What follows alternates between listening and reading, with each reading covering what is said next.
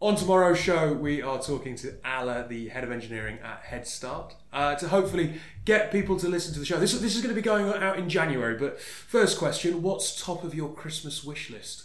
A time machine, make Brexit not happen. I don't think that'd fit under the Christmas tree, but fair enough. Okay, um, okay. If you could be CEO of any business in the world other than the one that you work for, which one would it be?